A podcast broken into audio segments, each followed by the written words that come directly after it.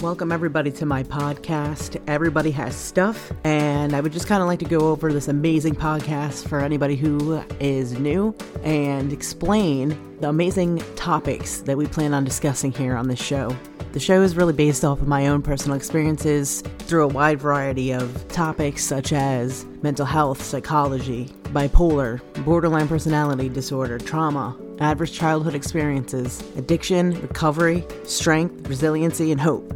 I'll also be bringing in some guest speakers to share their experiences and hopefully take some calls from all of you, all my listeners, who have gone through similar struggles or might still be struggling.